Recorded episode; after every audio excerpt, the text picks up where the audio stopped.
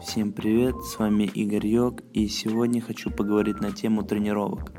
Часто спрашивают, как не сливаться, как найти силу воли, где ее найти, как не воспринимать тренировку как адский труд, как не сравнивать тренировку с войной.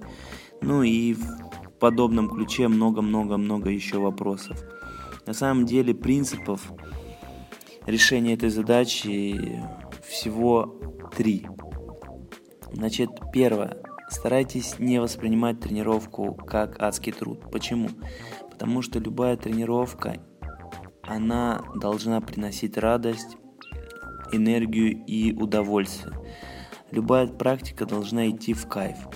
Если вы после тренировки ощущаете какую-то усталость, и вам было тяжело, и вам было тяжело, и при этом это не оправдалось, и это было через не могу, через боль и через впахивание какое-то жесткое, то это не самый лучший выход. Тренировка должна всегда быть в кайф. Значит, второй принцип – это энергия. После каждой тренировки вы должны ощущать такой подъем, прямо мощный подъем, взрыв энергии, легкая победа, очередная победа. И энергии должно быть больше, чем было до того, как вы начали свою практику.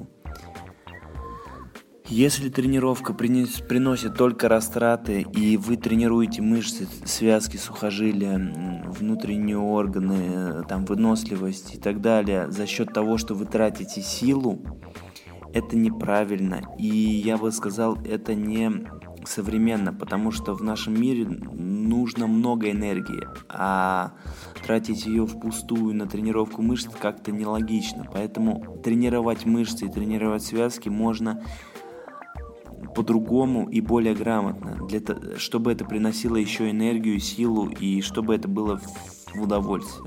И третий показатель – это максимальная эффективность вашей практики.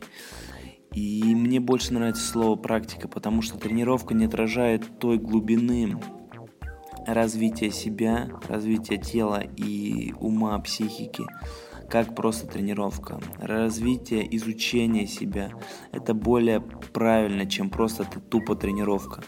Поэтому эффективность практики зависит от того, какие техники вы использовали.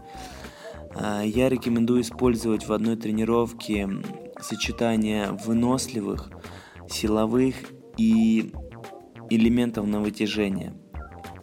Но при этом это не должно занимать больше шестьдесят минут за раз. А, почему? Потому что если это занимает больше, это не всегда э, грамотно, потому что в наше время нужно экономить, точнее не экономить, а правильно распределять и правильно пользоваться временем. А, практика должна строиться от двадцати до шестидесяти минут.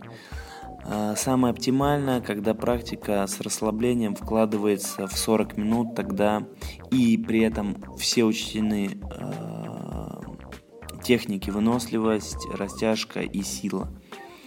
При этом все это должно сочетаться с дыханием. Как только вы начинаете изучать себя и разбираетесь с дыханием, ваша практика и ваш уровень вырастает на порядок выше, э, на порядок... Э, выше, и вы понимаете глубже и четче принципы работы с телом, принципы работы с привычками, принципы работы с психикой.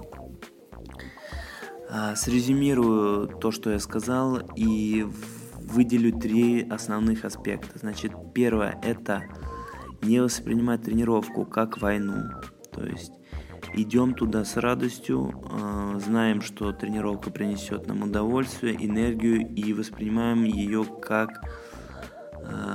благостное дело, где мы получим кайф. Второе. Не используем техники, которые забирают у нас силы.